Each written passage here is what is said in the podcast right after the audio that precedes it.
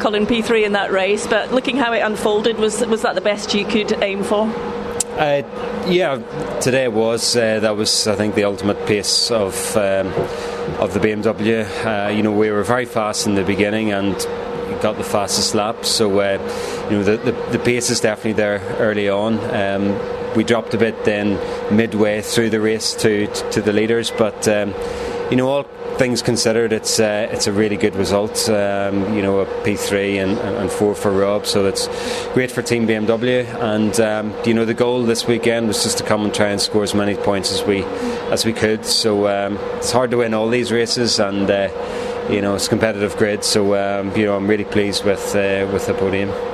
As much as it looked like a steady race from where I was watching, from your seat though, is that when you really have to make sure that the absolute momentum is on focus?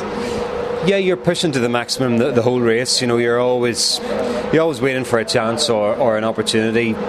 You know, for the guys in front to, to trip over each other, and that will only happen if you're putting the pressure on them. So, um, so you gotta you gotta push every lap and uh, just just focus on, on what's ahead. So. Um, you know, we didn't have a pace in that race, but uh, you know, my car will be a bit lighter now, and um, yeah, we'll, we'll keep fighting and try and go forward.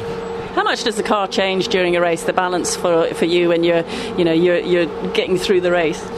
Well, well, that's the unknown. Um, before you before you start the race. Uh, you know, you put your best guess setup on there, and it's up to you to drive it uh, for those 24 laps so that it will last. So, um, you know, we know the strengths and weaknesses of, of the BMW, and you know where we're likely to, to suffer towards the end of the race. So, you're always managing the car, managing the balance, and uh, adapting the driving. So. Um, so yeah, we're just trying if we can find a little bit more speed uh, for race two, then then we've still got a good chance.